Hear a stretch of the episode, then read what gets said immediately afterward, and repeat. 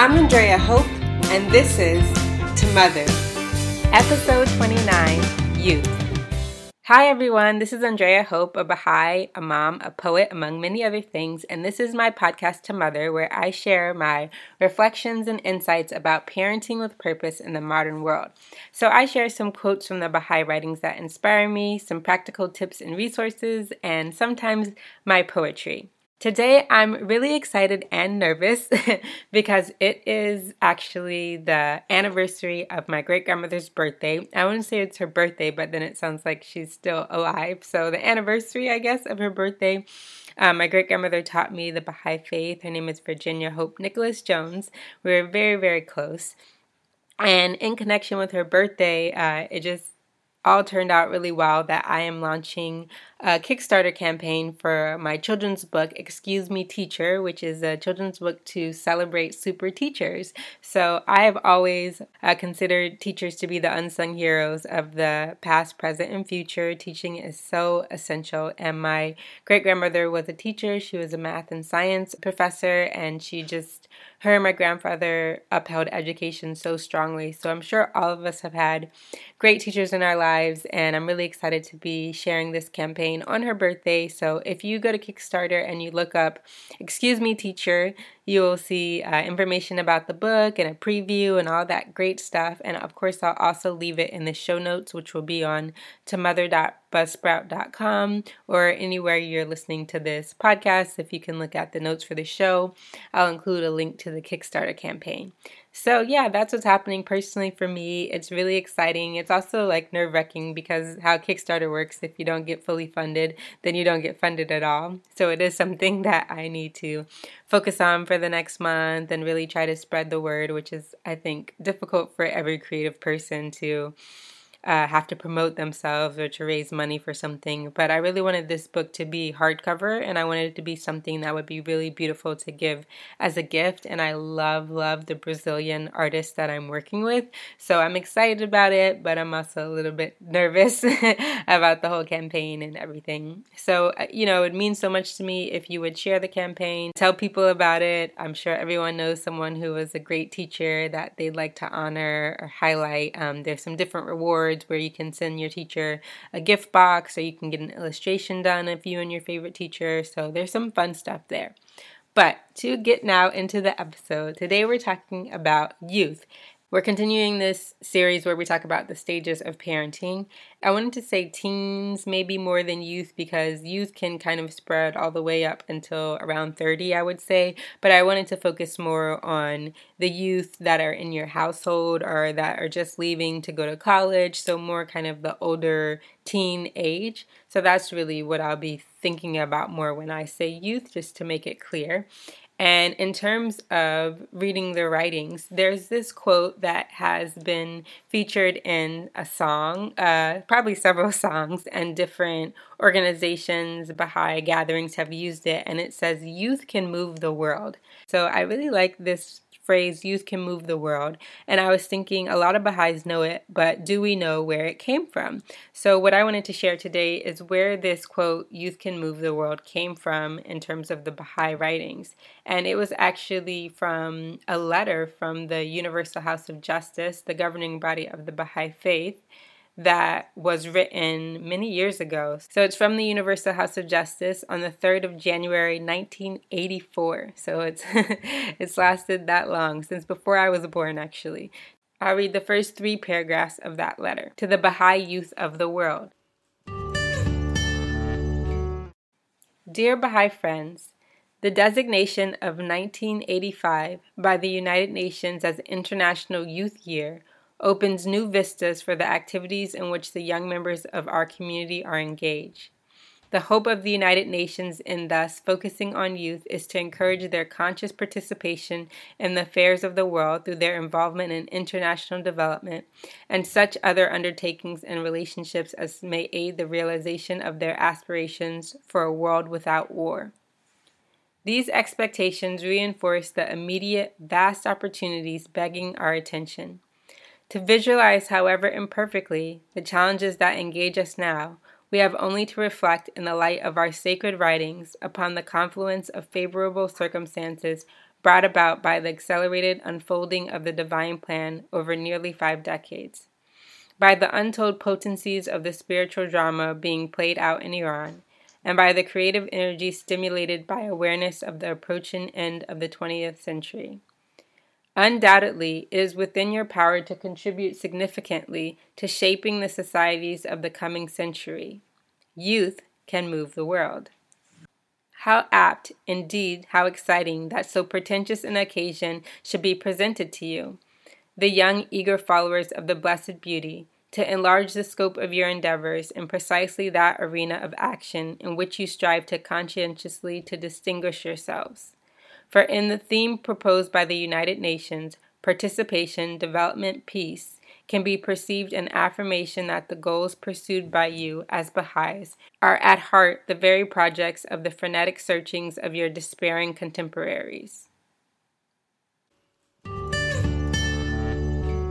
So, concept of how participation, development, and peace are things that are so close to the heart of the Baha'i faith universal participation, working towards peace, the individual and society responsibility towards developing and progressing towards the future, and that youth really are in a very special time period in their lives where they are mature enough to handle and understand and contribute to change, but they haven't gotten so far in their lives usually where they have a lot of responsibilities. So some of the qualities that characterize this period is the freedom of movement and the energy.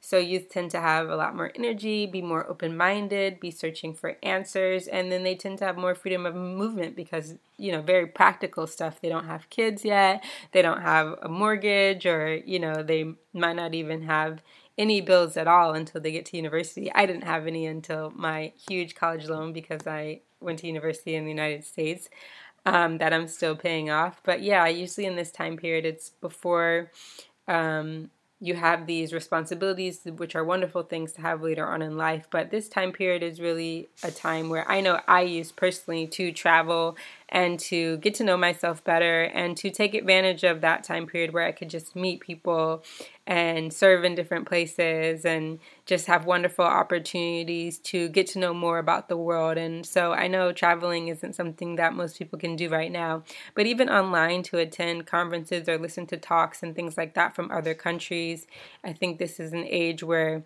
we can really challenge well, maybe the way that I grew up isn't altogether the way that I want to live my life, or there's other ways of looking at things, not just personally, but government, finance, jobs. There's like different ways to look at all of these things that you can really understand and explore and have the freedom to explore as a youth.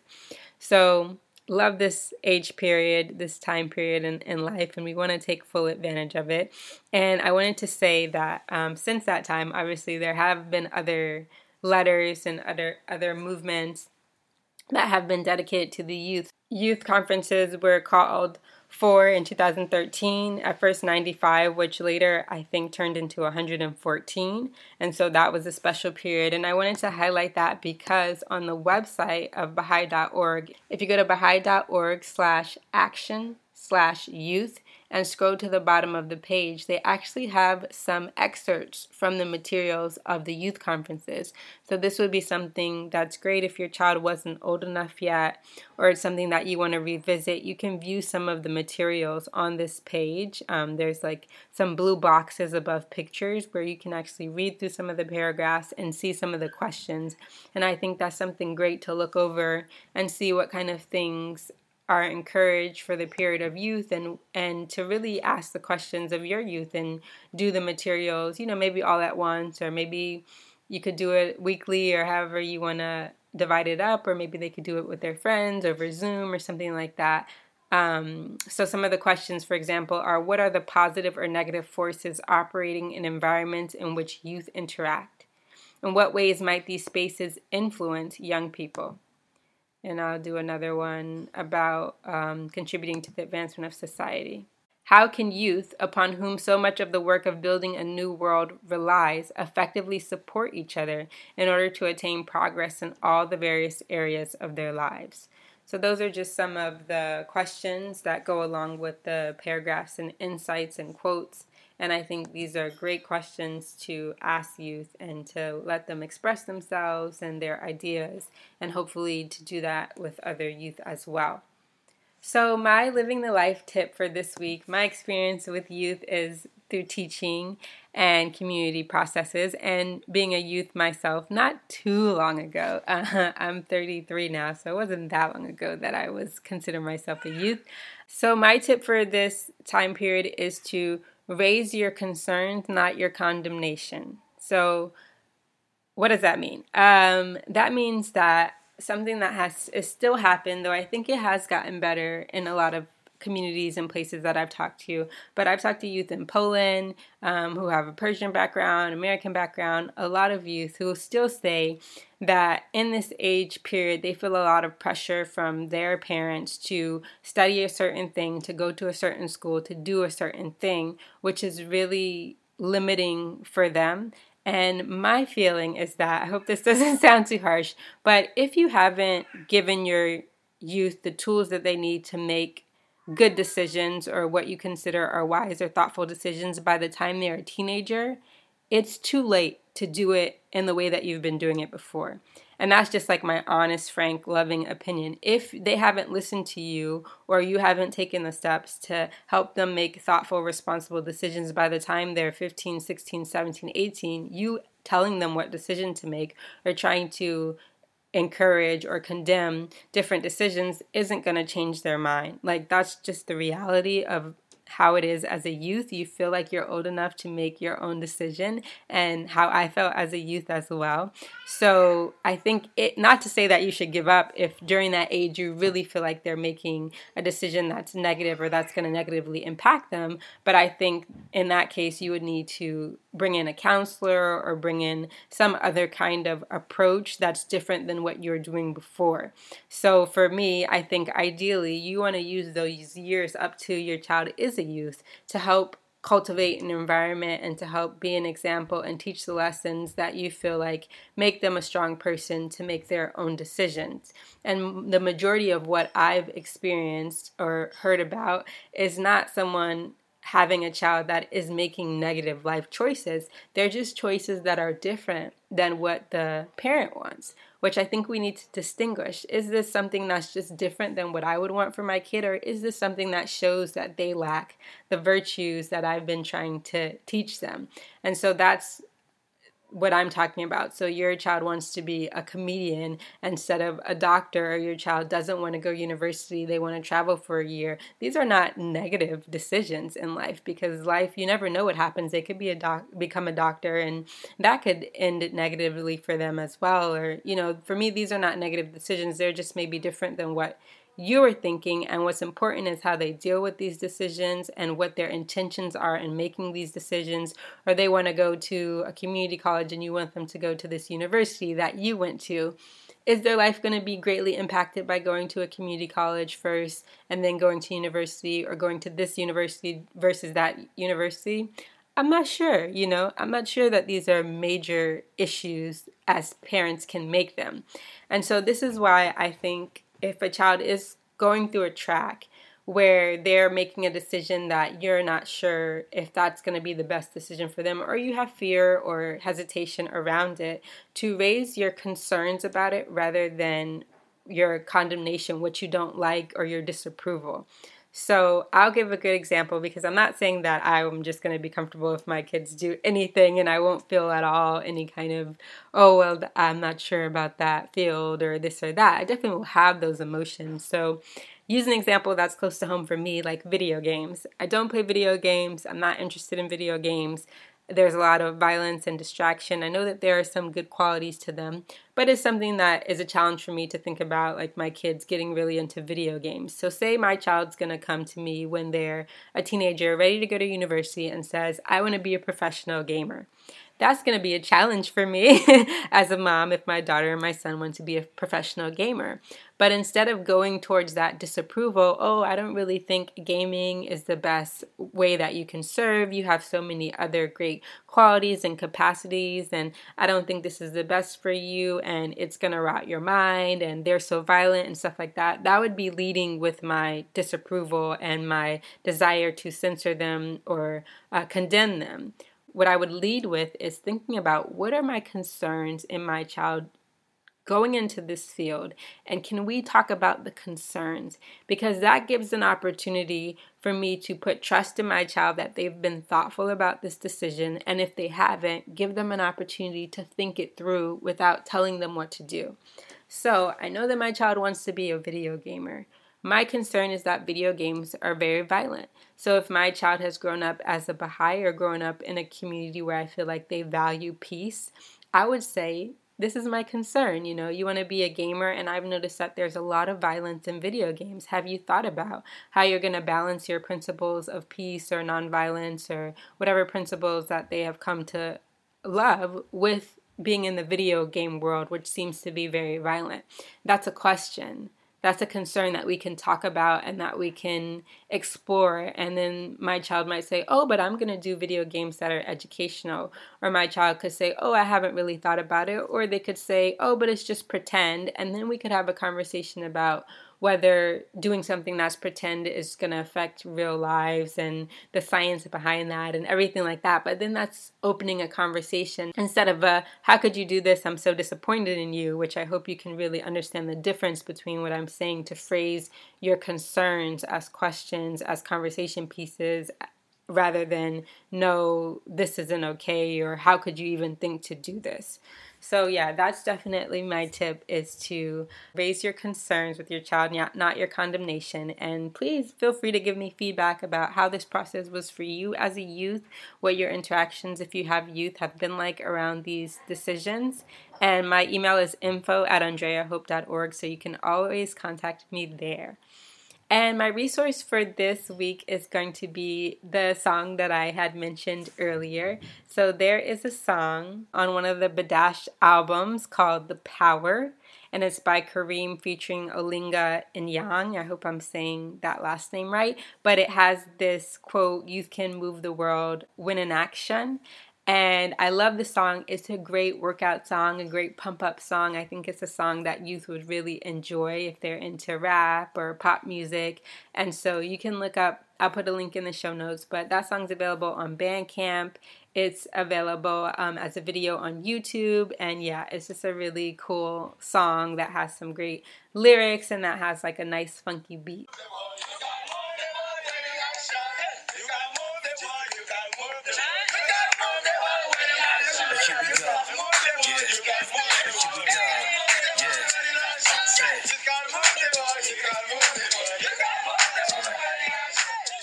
So that is my resource to, you know, listen to this song or see if your youth might like to listen to it or watch the video. And yeah, it's just a good upbeat yeah, like I said, thing that you can listen to to get yourself pumped up in the morning, to get yourself through your run or your workout or anything like that. So that's my resource for this week, and I hope that you will enjoy that.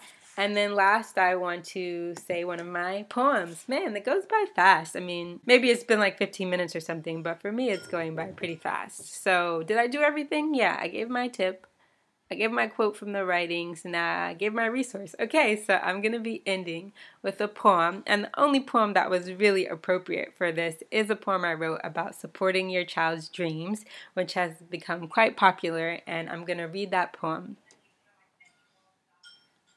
When Your Daughter Tells You She Wants to Be an Astronaut by Andrea Hope. When your daughter tells you she wants to be an astronaut, before there are names for jobs like that, you will never insist she get her head out of the clouds. There are plenty of women who are born to write cliches who will keep her grounded. You are not one of these women. When your daughter tells you she wants to be an astronaut, you will show her the constellations in her freckles, hula hoop and Saturn's rings. You will tie her Tupperware helmets for merry-go-round simulations and trampoline launch pads. Fill her sandbox with red clay. When your daughter tells you she wants to be an astronaut, she may never discover her way through the stratosphere nor leave frozen footprints on satellites, but she will forever know the stars in your eyes, burning bright. To Mother is an individual initiative and provides only the personal reflections and insights of its creator, that's me. For more information about the Baha'i Faith, including access to the official writings and context for Baha'is in your community, please visit Baha'i.org.